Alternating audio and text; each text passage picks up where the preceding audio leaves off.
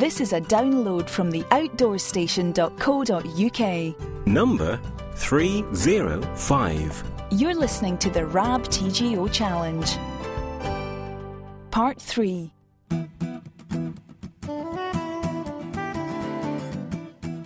The 2010 event was blessed with incredibly fine weather as the 300 or so participants made their way during the month of May from the west to the east coast of Scotland.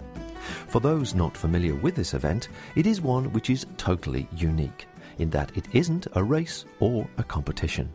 Its sole objective is the same now as it was over 30 years ago when it first started, to foster good fellowship amongst walkers within the framework of a challenging 200-mile expedition. And that is about it. You can approach the trip in any way you like. There are those who carry everything and travel through remote high areas, not meeting others at all, and walkers who use local bed and breakfasts and hostels and keep to well-trodden, easy paths. Most people do something in between and make it as easy or as hard as they personally wish. Routes are submitted and vetted for safety purposes and suggestions, and a small team in control track people as they amble their way, making sure rescue and advice is always at hand should it ever be required. I have had the unenviable task of editing the audio material gathered en route by Andy Howell and Shirley Worrell this year.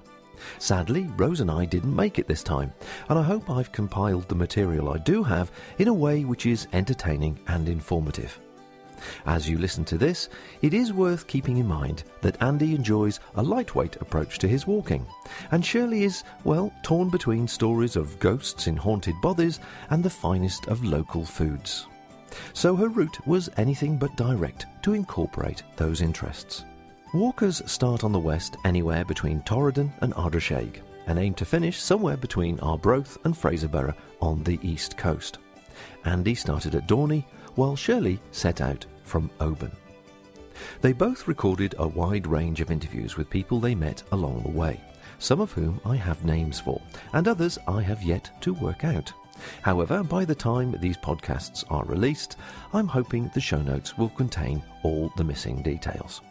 So here we go. Let's just let the story naturally unfold as told by Andy and Shirley and those they meet on the Rab TGO Challenge 2010. Good morning. Well, the emphasis is on a lot of dry, bright weather with spells of sunshine. At the moment, I'm looking at the satellite pictures. A beautiful day across the country. A wee bit more in the way of cloud across the Murray area, parts of the Highlands as well, with just the odd shower around Edinburgh and the Lothians, but those showers were clear. Now, during the course of the day, we will see some showers developing, but mainly over hilly inland parts. Now, these showers won't amount to too much, so really we are looking at a mostly dry day. Now, as far as temperatures go, up to a pleasant 16 Celsius, and I'm glad to see temperatures are set to rise this week, more in keeping with what we'd normally see during the month of May. There's one secret ingredient that's guaranteed to improve every meal out on the trail. Yes, that's right. Just add a little grass to whatever you're brewing, whether it be tea, coffee, porridge or casserole, and yes, you've got that instant herby taste. Yes, you can tell that after a few days on the trail, the old cliches become true, isn't it? It's impossible to eat or drink anything without grass getting in the way, especially here on the north side of Loch Nostack, which is, the TGO Vetters guides say there is camping at the north side of Loch, which indeed there is. There's not much of it, and there's lots of grass. However, we're not complaining. It's very early in the morning. What time is it, Phil? 4:30 in the morning. Oh, excellent. It's Humphrey time. And we're going to head off for an early start. The sun's beginning to come up. Very cold night last night. Not a breath of wind in the air. And I don't know, about 2 o'clock this morning, I was suddenly awoken. Very cold. Quite a frost on the inside of the tarp here, but the sun's beginning to creep over the horizon. Spirits are high and vitamin levels enhanced by that wonderful grass, and we'll speak to you next from Drumnadrochit. So good morning everybody, it's just gone 8:30, and moving with a group of three people away from Gorton Bothy towards the railway line so that we can walk along to the forest and then up through the forest and go in our respective directions. I'm hoping to get as far as Ben Alder Cottage today. The other three are not going quite as far as that, but they're all going to have dinner at what sounds like a very nice guest house that's quite recently opened, and Kathy is staying there, and I think that Bill and Joe are just eating there. But anyway, it's another glorious morning. We're so lucky. I'd read foul weather forecasts before I left home, as indeed I did last year. But once again, I've been confounded and delighted by warm, sunny mornings and only the occasional shower during the day. So it's a really beautiful day. It was a lovely night, actually, in the Bothy. We stayed up quite late, well, late in Bothy terms, when you got quite a long way to walk. But it was almost midnight by the time we turned in, sitting around the fire and sipping a wee dram or two, or even three. I think that none of us slept awfully well. Kathy and I both found that we did a lot of tossing and turning during the night. I had to get up to go to the loo after about an hour, and then it felt as though I lay there for almost 2 hours trying to get back to sleep. But anyway, I did eventually get back to sleep, and it was a little sort of on the cool side, but that, of course, may have been the presence of the invisible ghost. Anyway, so that was that, but we all woke up this morning, had the usual breakfasts. I had a hot chocolate, haven't eaten anything yet, but I'll probably have something later on. Got a nice big bag of gorp that I sort of munch at from time to time while I'm wandering along. So, as I say, we're all going off in different directions today, and I very much hope that there will be at least one other corporeal person at Ben Alder Cottage, because as I was lying there for 2 hours last night in Gorton Bothy, where incidentally no ghostly manifestation took place, I couldn't help thinking that if I had actually been lying on my own in Ben Alder Cottage, then I'd have been really quite frightened. So I hope that there will be at least one other person there tonight. I hope that there's a good walk ahead of us today. I think my route's about 20 miles, so it's quite a long day. But we've stolen a bit of a march on the day by making what is for me a very early start, before 8:30 in the morning. So, well, I won't disturb the others now because they're all very good and had a good old chat last night. But I expect to see, well, certainly Bill and Roy, I expect to see again in Braemar, and I hope to see Kathy there. She's going to Braemar, but she's not yet sure whether she'll be there on the Saturday or not until the Sunday. Okay then, listeners, so that's about that from me for now. I hope that all the other people on the challenge, as I record this, are having a good time and equally basking in warm early morning sunshine, and that Andy is getting on with his recordings as assiduously as I am attempting to get on with mine. Alright, so that is that from me for now. Goodbye.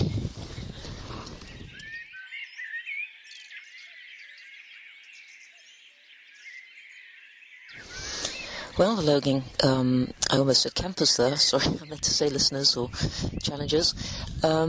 It's 10 o'clock now, and the four of us we've come to the end of our stroll along the railway. Happily, we didn't encounter any further trains, and we've come to the point marked Ford on the map. So, three of us managed to get down on the correct side of the ford, and I got down on the wrong side, so I've walked along to a little bridge about 50 metres further along the track, and the others are having a little break 50 metres back behind me. And we've been having a bit of a confab about which of the tracks to take, because of course before entering a forest like this it's always very easy to, well, basically to take the wrong one. But, well, to me anyhow, it seems fairly clear. There are two tracks, but only one of them seems to be going in what appears to be the right direction. I've had the compass out, checked it, seems to be a sort of south-southeasterly direction, and so I'll wait for the others, and then I think that fairly shortly we'll be setting off along that one. This goes through to Bridge of Gore, or Bridge of Gower. And at that point I'll leave the other three, and I'll press on. And it may be, in fact, that I'll feel that I ought to try to press on a little bit before that, because I've got so much further to walk today than they have. But I'll see how it goes. If there was anything in Bridge of Gower, like a place to get a coffee, then I might stop briefly to take advantage of it. In fact, I suppose, thinking about it, there might be a hotel. I must find out. But otherwise, I hope to be making fairly steady progress towards Ben Alder. We did see a couple of people on the railway line ahead of us a little little time ago, two or possibly even three people. So I think that they may be some or possibly all of the people who were using the two tents that we saw camped last night, a relatively short distance from the Bothy. So I don't know who they are, but I look forward to meeting them at some stage, and I hope that that will be at Ben Alder Cottage tonight. All right then, so once again, I've almost finished. It's still a nice day. The bright sunshine of early morning has gone in for now, but the sky's still, well, I suppose it's sort of 80% cloudy, but in the 20% that isn't clouded, there's a very attractive shade of blue showing, and no indication yet that there's rain on the way. And the birds are singing away happily in the trees, as you may be able to hear in the background, and there's only the lightest of breezes, so really, I suppose it's more or less perfect walking weather, and once again, I find that I'm very lucky in the weather that I encounter early in the challenge.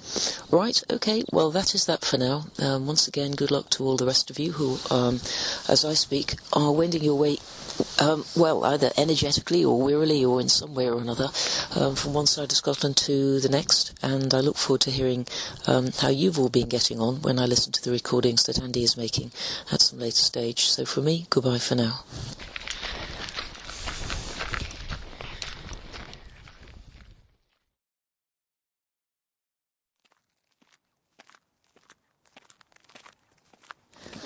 Well, hello listeners, it's 11:30 and here we are in the Rannoch Forest, and we've been making our way through, and we've come to a bridge, not a bridge as it turns out that's on the path that I was supposed to be taking, but I think we've all come a little bit off the path and come to this bridge instead. But we seem to have made fairly good progress. It's still a nice day in weather terms, there's no rain, it's not bright sunshine, but it's pretty cool, but at the same time warm enough. Both Cathy and I, when we got here, took off our shoes and angled off feet into the burn, which is quite well, good for my feet basically, because they were actually feeling quite sore, but the burn I think has done them some good, and I've had a couple of Panadol extra which hopefully will do them even more good. So anyway, I'm just going to see if I can persuade any of my walking partners here to say a couple of words. How are you getting on? Very well, another good day, weather brilliant. Right. Nice steady track along the railway line and through the forest, and here we are at the bridge. And have you had a bit of a snack? Yes, just had my cheese and oatcakes. Very nice. Okay, good. Okay. And is it Paul? It is. Hello, Paul. Would you mind saying a few words just for the podcast? Yeah, thoroughly enjoyed it so far, but we've had the weather, okay. So so far so good. And it's your first challenge, isn't it? It is our first challenge, yeah. And where did you start? Started at... Montrose. Other one. Oban, yeah. That sounds like there. That's my kind of route. Start at Montrose and make my way back. Started there, okay. And plodded along as you do. Okay. And were you the people who were camping quite close to Gorton Bothy last night? Yes. Right, okay. Yeah, down by the river. Well, we couldn't really find a good pitch for Gorton Bothy, so we thought, well, we'll go and explore a bit. And, you didn't fancy the Bothy itself? No, not really. No, okay, no. Fair enough. More like as tents, sort of thing, you know. Yeah, fair enough. Yeah. And so where are you aiming for ultimately? Have you decided yet? Sort of on the other side? Are you walking to Montrose or stopping anywhere before you get there, do you think? Well, we are going to end up at St Cyrus. Oh, right, that's a lovely place to finish. Yeah, yeah, and then, of course... walk down. Right, okay. And report in. And are you planning to go to Braemar at all? Yeah, we're going to stop at Braemar. We've got a B&B there. Okay. So we're going to have a day's rest. Good. And then go from there. Right. Oh, well, all the very best to you. I'm sure, well, I hope to see you at Braemar, but, you know, quite possibly before that. Yeah. Okay. Thank you. Go and say hello to Barry. And then I'm sort of sneakily advancing here on Barry and Cathy. Cathy's eating a Twix, so I'll just see if Barry wouldn't mind saying hello. Hello, Barry. Hello. Okay, so how many challenges have you done? This is the first. It's your first one? Yeah. And what do you think of it so far? It's good, yeah. Okay.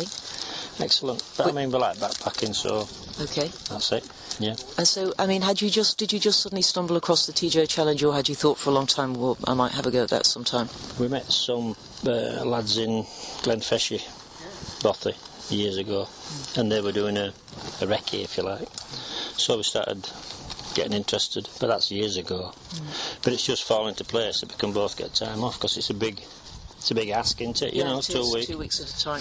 Well, 2.5 in our case. Yeah, so. The travelling days and everything. But I've retired now, and so it's not a problem. Good. And you're enjoying it? Oh, yeah, great. Okay. And you started at Oban, and you were aiming for St Cyrus, I think, eventually? Yeah. Okay. All been well, yeah. Where else are you going along the way?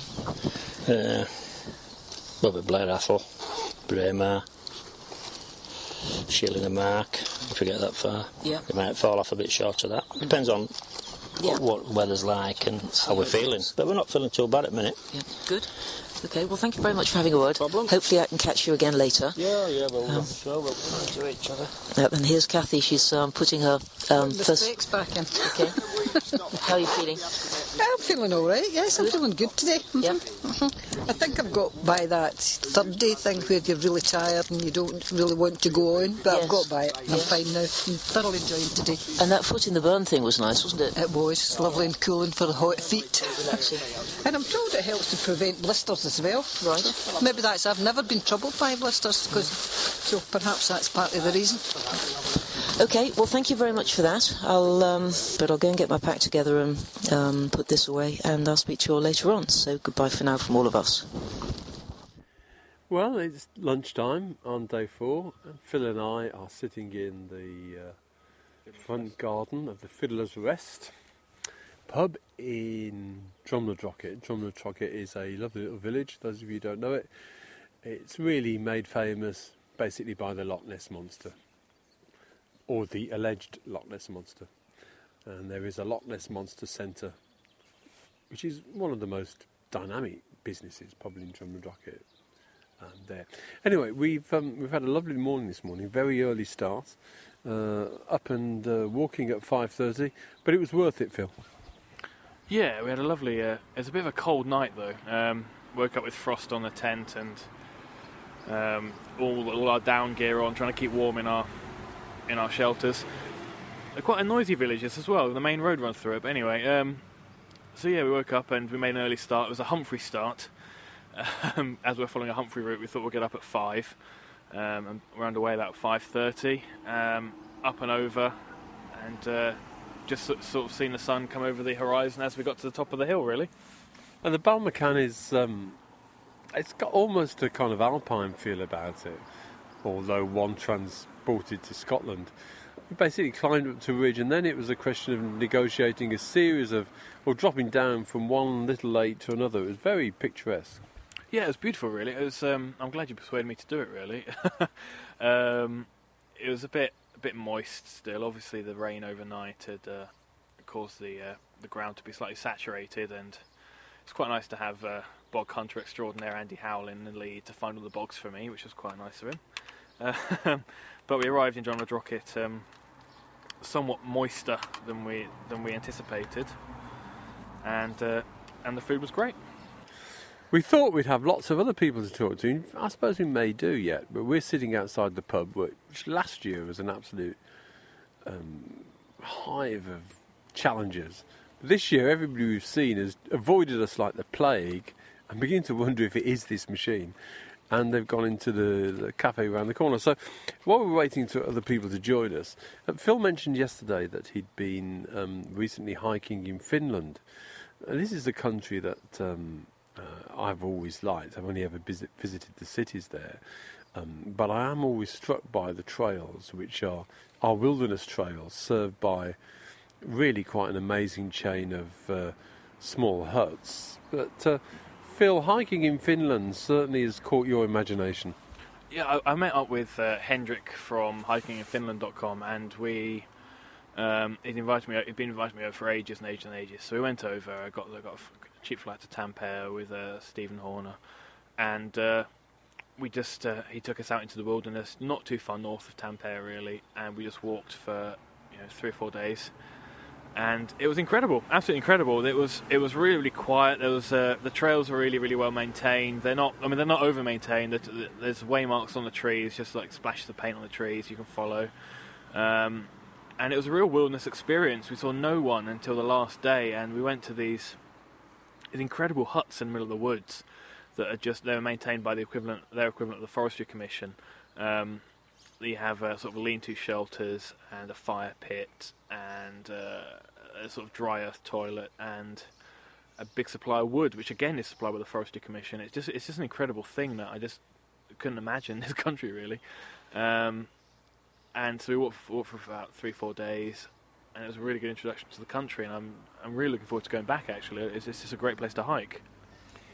Just looking at it from a Lonely Planet guide, I mean, it did remind me a little bit of some of the New Zealand trails in the way that they were kitted out, but without the permits that you needed to do them. But I guess in Finland, the hiking harks back to that kind of traditional Finnish way of life, which is very much about the woods and the forest and the sea. Yeah, it was very much... There's a lot of you can see there's a lot of respect for their environment. There's no one had abused the facilities, which would have been very easy to do. They were quite close to roads, a lot of them. They were quite very easy access, but there was no evidence of any kind of graffiti or vandalism. It was just a really nice environment. There's a very communal feel to it and a lot of respect. And it seemed the hiking there is more geared towards the camping experience rather than the walking experience. There are lots of people that seem to visit these shelters with food and just enjoy spending the night in the woods rather than doing a long distance walk. There are a number of well established trails in Finland. I mentioned the Lonely Planet guide. Certainly they have 3 or 4 of them written up. But in terms of the experience, you want to go back there again. But just describe what an average day's hike is like out on the trail. Well, an average day doesn't really start on the trail. It starts, obviously, because all the cooking's done over a campfire. So the average day starts with either relighting the fire or feeding the fire, just getting ready for breakfast. A lot of the huts had a kettle there that's supplied by the Forestry Commission again. So you just put that on the grill and heat your water for your morning, coffee and tea and whatever else you wanted to eat, porridge, I suppose. And that takes a bit of time. Then you spend a bit of time tidying up after yourselves. You feel that when you arrive in a place that's really, really well maintained, it sort of instills a sense of wanting to keep it that way. So we spend a bit of time sweeping up and maybe chopping some wood for the next people and just spending a bit of time around the campfire. They don't seem to really do early starts, put it that way. And the hiking is generally forestry. There's a lot of trees in Finland, obviously. So it was a case of into the forest. There's no big hills really. In fact, there are no hills at all really. Just straight into the forest and just following this really nice trails. There's duck boards over any really boggy sections. Other than that, it's just really nice forestry tracks. There's not so much of the big lorry lumber vehicle aggregate tracks you get in this country. They're more sort of soft footpaths that are very easy on the feet and very easy to walk along. It sounds as if it's the kind of thing that people in the UK into bushcraft would go for. I mean, is there a bushcrafty feel to it? Yeah, definitely. Everything's cooked over wood. There's sort of lots of very soot blackened kettles around, and there's obviously space for hammocks. There's not so many spaces for tents really. Some of the shelters we stayed at had very rocky ground around them. And the lean-to shelters, obviously all made of wood. Wood seems to be the resource there, and you'd have to really cram in if it got cosy. But similarly, you could also hang a hammock very easily. And it was all about using a knife to sort of batten wood. And it was, yeah, you're right. There was a real kind of bushcraft feel to the whole thing. And it was great, really nice. And all my clothes smell of fire now. I smell of smoke now, which is really nice. Is there any fishing? Absolutely. Obviously, Finland is the land of 20,000 lakes or whatever. I'm not entirely sure how many there are, but there are lakes everywhere, and some of the shelters even supplied you with a simple fishing rod and a little set for fishing if you haven't bought your own. But it's all set up around fishing. It's obvious that people go to these shelters purely to fish. Finland as a country's got a reputation of being a bit pricey, although when I've been there I was surprised that it wasn't as bad as I thought it was going to be. But how did you find getting there and the expense of the trip in general? The flight was really cheap. We had a really cheap flight over there. We went on a budget airline straight to Tampere from Edinburgh. Got there and it was reasonably cheap. But then when you get there, obviously everything's the euro, and so it's slightly exchange rate dependent. But I heard that in comparison to other countries in Europe, it was quite expensive. But again, I had a nice host who let me stay there, and it wasn't ridiculous. I wouldn't say that. Okay, well, others are beginning to ramble in now. Maybe we might coax them to have a chat with us later on. Anyway, thanks, Phil. And if you want to know more about hiking in Finland, there's a lot of resources on the web, including Hendrick's at hikinginfinland.com and the Lonely Planet guide I mentioned that has quite informative sections on 3 or 4 guide walks in Finland, including those in Lapland. It's about 3:15 and I walked into Bridge of Gore with Kathy, and we walked along to the guest house where she's staying tonight, which is the sort of newly renovated, if you like, Bridge of Gore guest house that was previously known as Camisseric Farmhouse. And Kathy's already staying, so she was sure of a welcome, but I was absolutely blown away by the welcome that I received. I've been provided with a pot of tea and a can of Tennant's lager and some absolutely delicious sandwiches with some freshly carved ham and some lovely relish and salad and all sorts of things, a great sort of convivial company.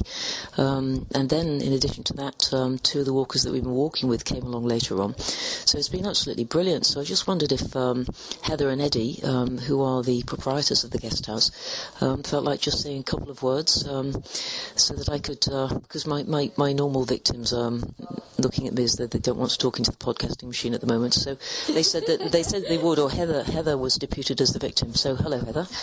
Hi, Shirley. Okay. So how long have you been here then? 18 months. Okay. And we've been spent 18 months renovating the farmhouse into a guest house. Wow, fantastic. So have you made because I didn't ever see it when it was the farmhouse, have you made a lot of alterations to the internal structure? There's not a lot of alterations to the internal structure. We've tried to keep a lot of the features, but we have put extensions on to give en suites and to keep the rooms quite large. But it's also updating things like the water supply, the electrics, all the fundamental things that the house needed. Right. Well, it's looking pretty fantastic. I mean, it's not finished yet, but I can see that it's very close to being finished, and it's going to be wonderful when it is. How long do you think it's going to be before you're sort of formally open? Formally open probably mid to the end of June this year. Should see the inside of the house completely done, and then we can spend time working on the gardens to make them a lot prettier than they are. Okay, and when you are finished, how many rooms are you going to have, and will there be doubles or singles, or how will it work? There'll be 4 double bedrooms that can be split into twin rooms, so great for walking parties, and one of the rooms can actually have 3 single beds in as well as a family room. Right, fantastic. And you're licensed, of course. Yep, totally licensed. So that was very, very important to us to have that. Absolutely, it's very, very important to us as well. So this is why I mention it. So, well, that's fantastic. And, I mean, has it taken longer than you thought it would, or has it all gone absolutely according to plan? No, it has taken us a lot longer than we anticipated, but then there were certain things that we thought we could do in a couple of years' time, but building control have made us do it earlier, which is absolutely fine, which just means it's a bit later than when we planned on opening. Okay. Well, listen, thank you very much for taking time to say hello, and thank you very much to both of you for your very kind welcome of me, a complete stranger and not somebody you could possibly anticipated seeing, so I really appreciated it. Thanks a lot for that, and I wish you all the very best, and I hope to come back, maybe next year or the year after and stay in the course of some other challenge that I might get onto. All right then, listeners, well, that's that from me for now, so I'll set off towards Ben Alder Cottage. I'm not sure how long it is from here. I didn't count the squares on the map because I think it's still quite a long way, but I'm sort of thinking of it as about a page and a half and maybe about 3 hours. So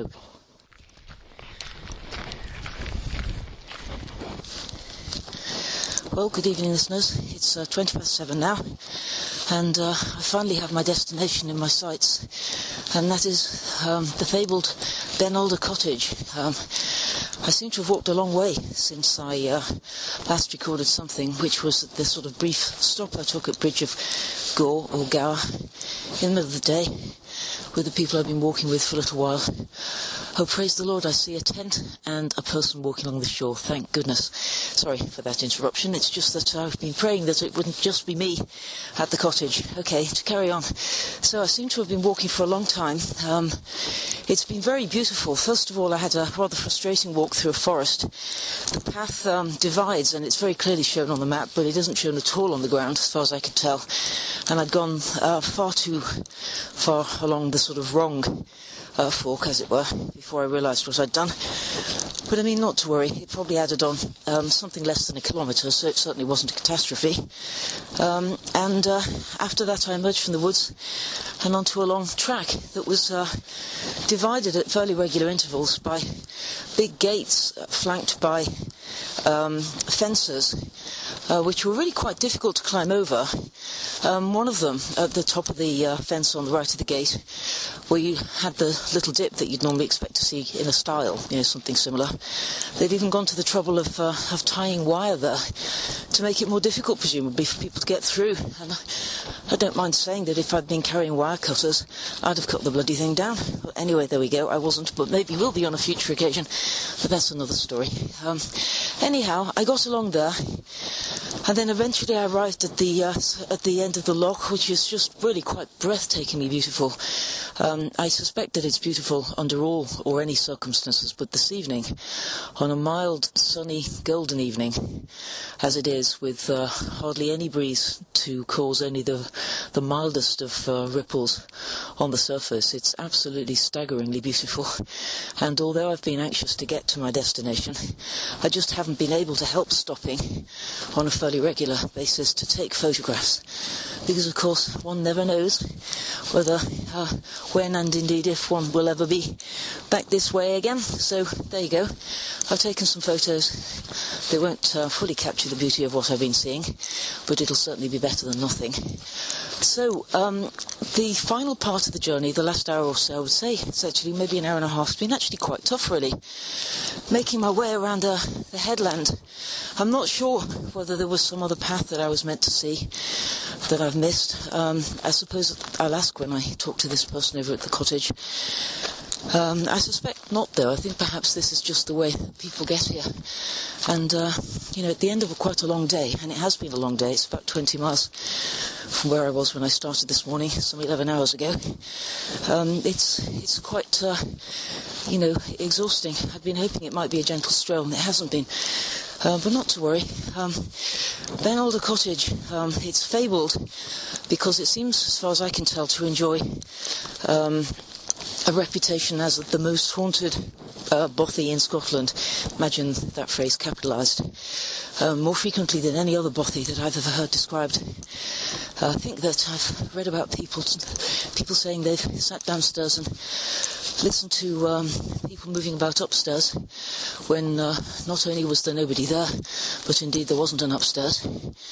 And I've spoken to at least one challenger who had such terrifyingly disturbing dreams there that he wasn't even willing to describe them.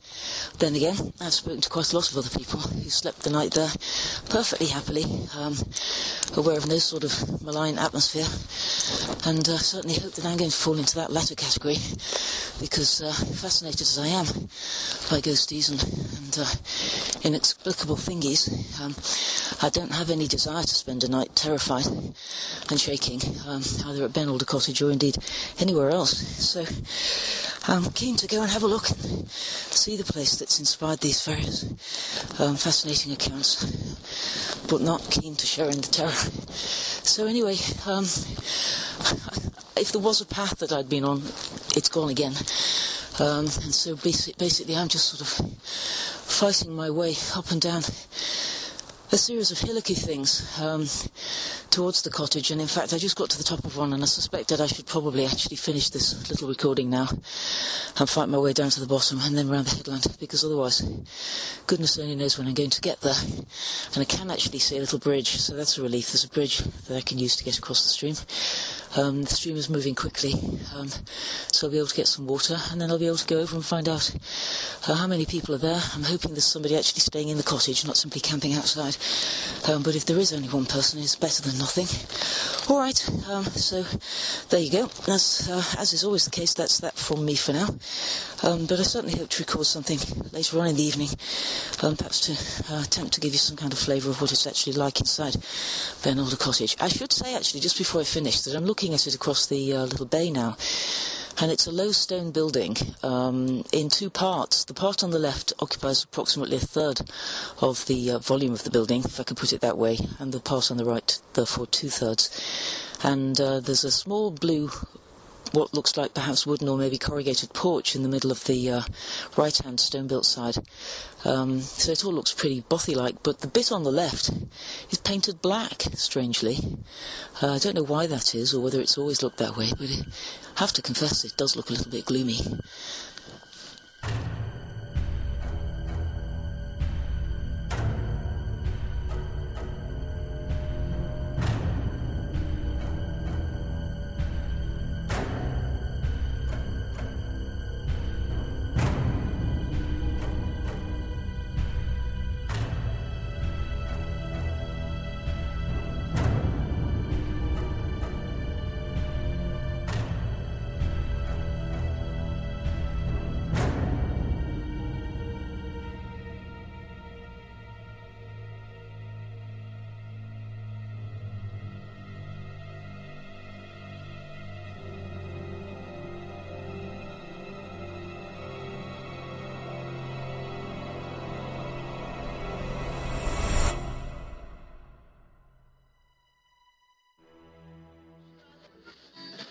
satellite picture is showing us clear skies across much of northern and eastern Scotland. A glorious start to the day, and that's where we'll continue to see the best of the sunshine. But across the country, it'll be dry and bright today.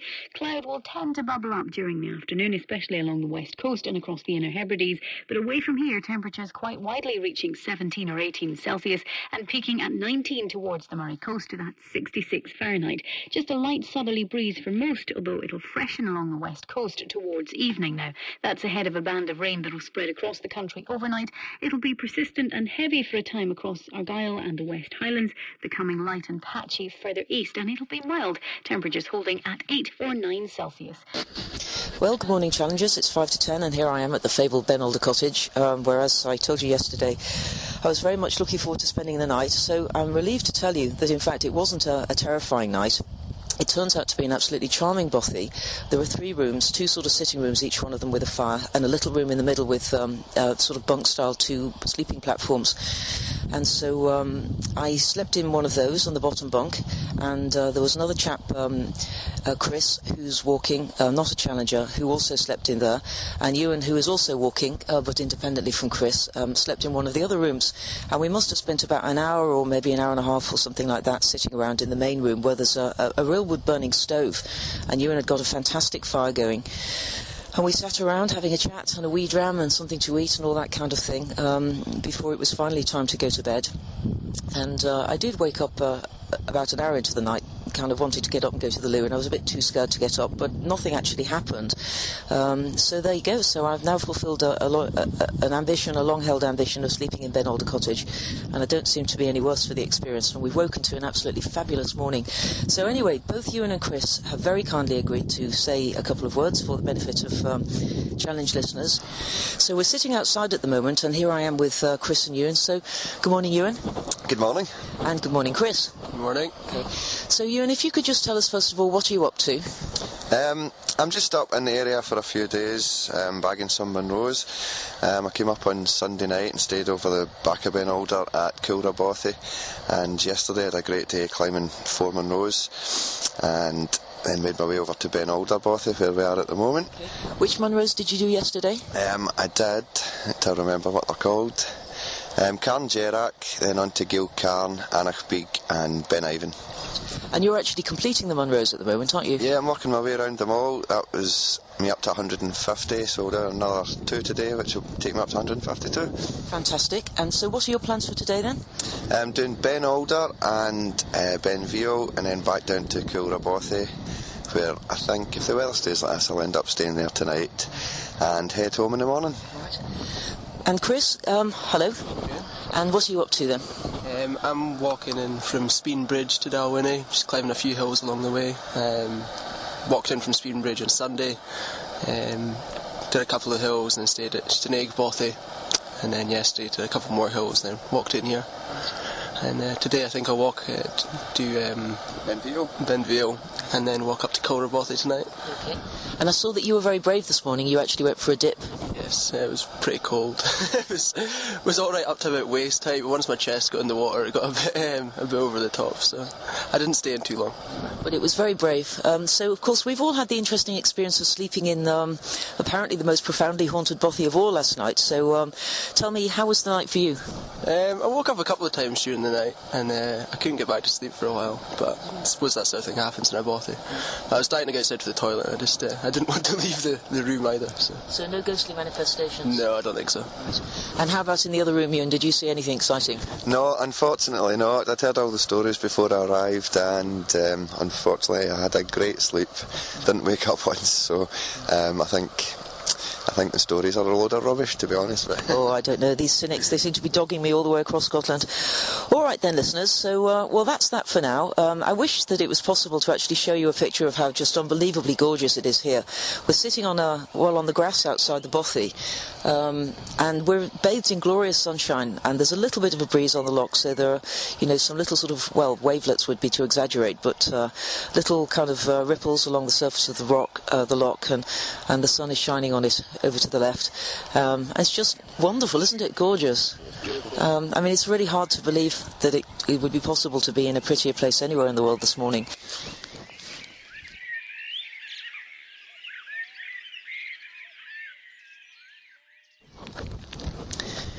So, good afternoon again, listeners. It's a 12:15, and I'm well established on the route from Ben Alder Cottage to Culra Bothy, and ultimately today to Dalwhinnie. I just wanted to record a few words about the absolutely fantastic path that I've been taking. I was told in advance that this was a lovely path, but still I hadn't appreciated quite how gloriously beautiful it was going to be. The one that I plumped for in the end is the one that follows the Alder Burn up to the Belak Kuman, I think it is, and then it sort of turns to the right, or rather to the east, again to use the technical term, slightly northeast I suppose, and goes along the Alt Belak Dub towards the Belak Dub, and sometime after that, over onto the next page, so that I can't just see it at the moment, is Culra Bothy. But what an absolutely beautiful path it is. It's quite easy underfoot. Just there's a little sort of 6 or 8 inches wide small gravel, but with sort of grassy patches at either side. But it's not too undulating. It goes up, first of all, to the first Belak, as you might expect, but up quite easily, so there's no exhausting plod involved, even though the sun this morning has been absolutely splitting the sky, or splitting the flags, as my mother used to say. It's been quite fantastically hot. But nonetheless, it was a pleasant and beautiful walk up to the first Belak. Then it turns a corner and it goes back down on the other side of the hill, and it's an equally lovely path. There are patches of snow. I could have jumped into some snow and had a little run around if I'd wanted to, but I didn't bother to do that. But there are patches of snow around, and there's the beautiful river sort of meandering along to the left of me, perhaps, I don't know, a couple of hundred metres below the path, down to my left. And it looks as though I'll have a little bit more of this path, which is gently descending. Well, in fact, it's just levelling out. And then it looks as though there's going to be some kind of ascent. I'm not quite sure after that. I'll have to turn the page of the map and see what's coming next. But anyway, I just thought I'd record what a beautiful path this is for those of you who might in future be wondering which way to go. I'm sure the others are lovely, but in many years of walking, this is one of the loveliest paths that I've ever walked upon. So I look forward to the day when I might return and do it again. Okay, well, again, that's that for now. Hope that all other challengers currently crossing Scotland are having an equally wonderful time. And I'll look forward to recording something further a little later, and probably from Culra Bothy. So, goodbye for now.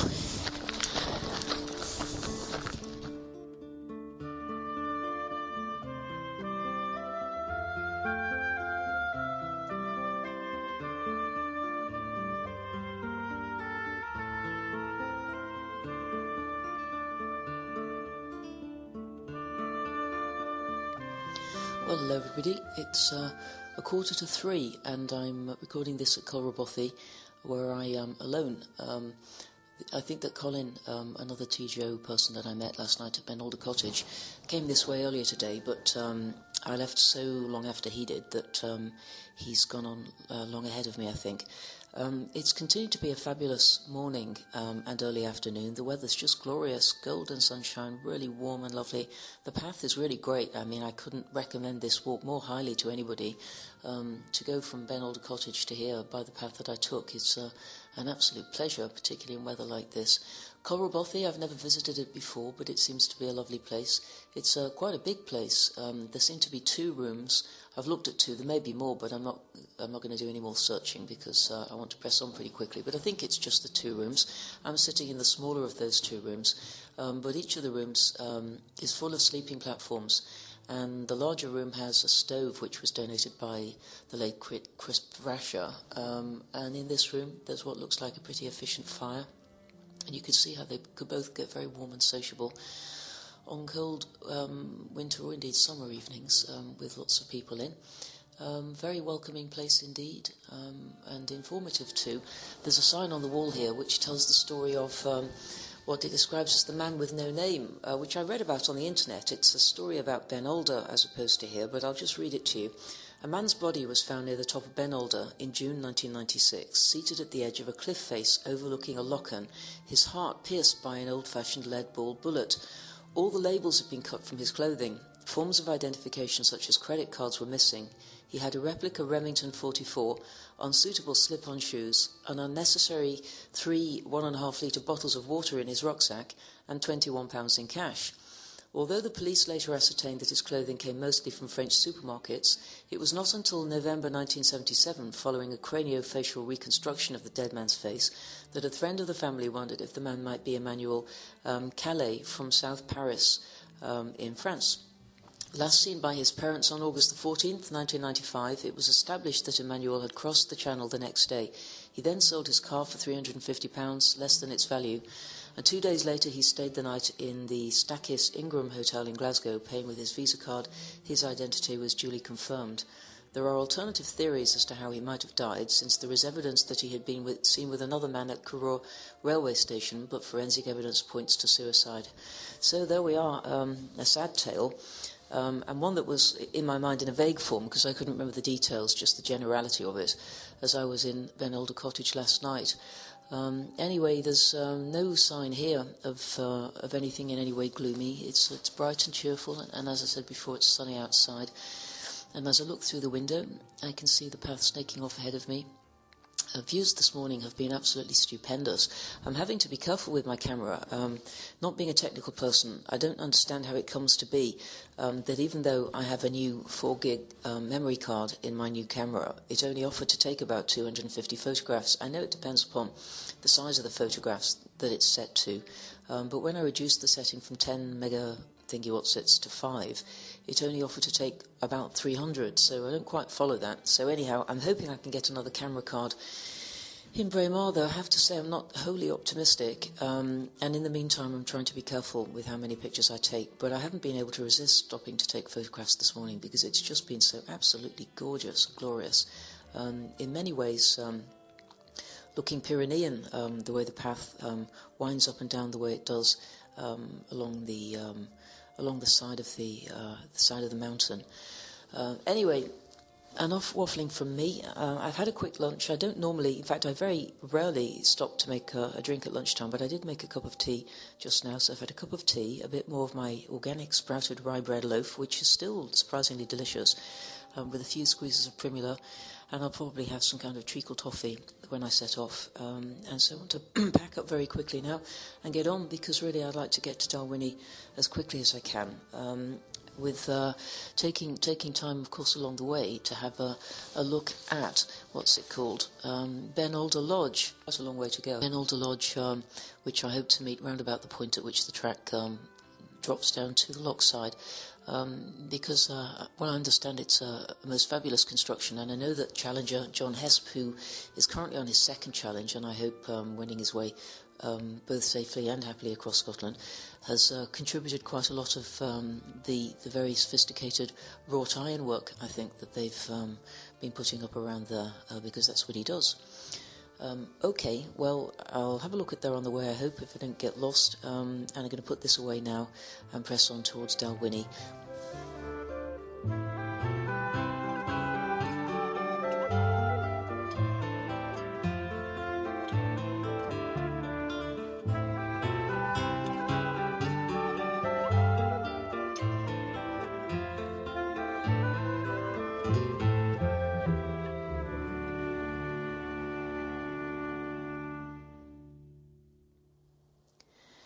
Well, good evening, everybody. It's 10 o'clock now, and I'm at the bunkhouse in Dalwhinnie. I can't quite remember at the moment where I last recorded something. It was probably Culra Bothy, and I think that there was a distance of about 10 miles between there and here. Well, it was a beautiful walk, not quite as lovely as the walk in the morning, which was not on sort of hard tracks or roads or anything like that. The one in the afternoon from Culra Bothy started out across grassland, essentially, along the side of a river. But as I approached Ben Alder Lodge, it turned into a track, still through very beautiful countryside, but pretty hard underfoot. I haven't got any blisters, but my feet are pretty sore now, because Although I haven't really been walking on roads since Oban, I seem to have walked on a lot of hard surfaces, and my feet are definitely feeling it. Anyway, the countryside was still beautiful. It was very interesting to pass Ben Alder Lodge and see stuff that I've read about, you know, sort of, some people calling it Disneyland, and I can kind of see where that might be. It's a bit sort of Balmoral-esque, really, with turrets and things, but very attractive. And in a beautiful location next to the lake, the loch, sorry. And so, anyway, I continued along and along and along the path in increasingly bright sunshine. It was very much sort of almost Mediterranean. Had I not known it was Scotland, it could very easily have been somewhere entirely different.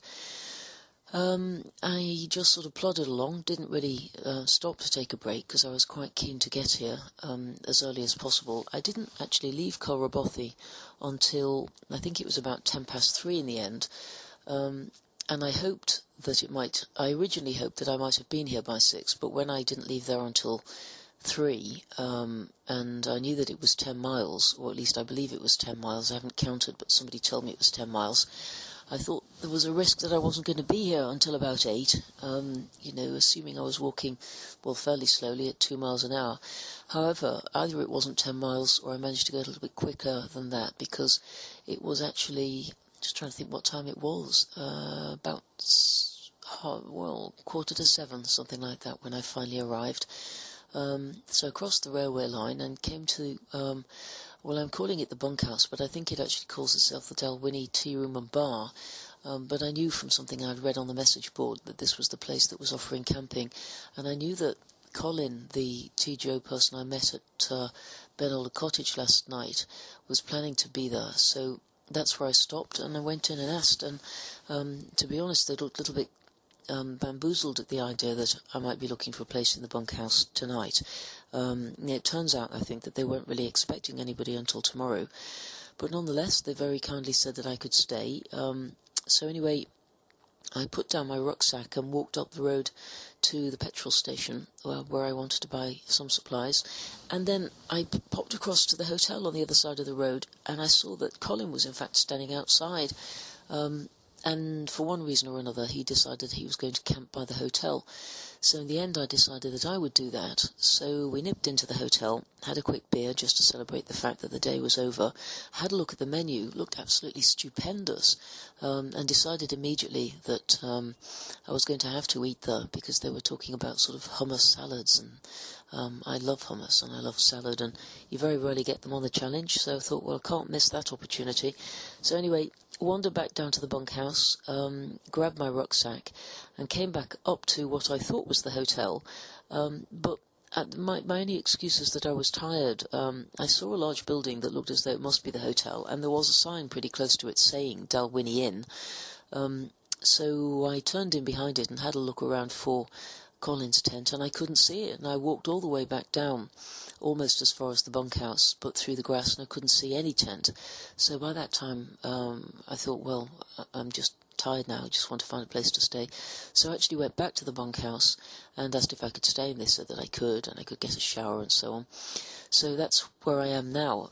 After the shower, which was lovely, I went back to the hotel where I found Colin, and found that in fact I hadn't stopped at the hotel. I'd stopped at the derelict building before the hotel, despite the fact that I'd been into the hotel no less than 30 minutes earlier.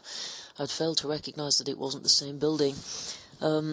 So anyhow, that's how I'd come to miss him. His tent was in fact pitched on an idyllic-looking camping spot behind the hotel, on beautiful dark green grass that looked almost manicured, surrounded by most attractive either small pine trees or fir trees or something, larches perhaps they were. It was all very beautiful. I was kind of sorry that I hadn't put my tent up there, but not to worry. Here I have the luxury of a mattress, and I've had a hot shower, and I can have another hot shower in the morning if I want to, so that's good. I have to put in a word for the food at the Dalwhinnie Inn. It really was tremendous. There was a lovely selection of nice starters, and for those of us who were veggie, there was quite a lot of vegetarian choice, which is unusual and much appreciated. In the end, I went for a hummus salad to start off with olives, and it was just the most delicious homemade hummus, and absolutely mounds of it, with some very lovely warm pita bread. And after that I had what was called the Saint Burger, which turned out, with the benefit of hindsight, perhaps to have been a mistake. It was tofu with the stuff you'd expect to get in a burger. Anyway, I mean, I suppose tofu's kind of boring fundamentally, really, isn't it? And so a tofu burger, so tofu combined with a white burger roll isn't the most exciting thing in the world, but it was okay. It certainly filled a gap. And the chips were delicious, and it came with the homemade coleslaw, which was quite fantastic, really lovely homemade coleslaw, just like the stuff that I make at home, basically, only probably better. Colin had what they call the extreme burger, which was two venison burgers, local venison burgers, with bacon and the usual burgery stuff. I'd been tempted by that, trying to convince myself that the venison was free-range, and of course the venison is free-range, and next time that's what I'll have. But anyway, there you go. We were both too full after that to have anything further, so I had to reluctantly give up my plan to have a piece of carrot cake, and the chocolate cake looked great as well. And another beer and a chat, and that was good. And then we came out. Colin walked down to the bunkhouse with me. We're both trying to walk dinner off, but I think it'll take quite some time to do that. And here I am in my room. It's very warm and cosy. It's not a big room, but it's big enough, and there's only me in it. And I'm going to get changed as soon as I've done this and get into bed with my book Into the Wilderness, which I've been trying to read since I started, but I keep falling asleep as soon as I get it out. But perhaps tonight I can prop myself against the back of the bunk thingy and manage to read for a little while. So from me at probably now, I don't know, somewhere between 5 and 10 past 10, that's that. Good night, and I'll speak to you in the morning.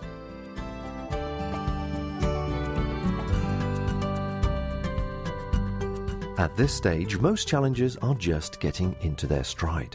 They will have met others on the trail and shared some magic moments, unique vistas and laughter, memories which will be treasured forever. This is the way great bonds are created and is truly the backbone of the Rab TGO Challenge. A more detailed account of their crossing with pictures and kit lists, etc. can be found on their blogs. Andy's is andyhowell.info. Shirley's is pwiglet.com, plus of course the website dedicated to the event itself, tgochallenge.co.uk. Join us next time as the journey across Scotland continues on the TGO Challenge.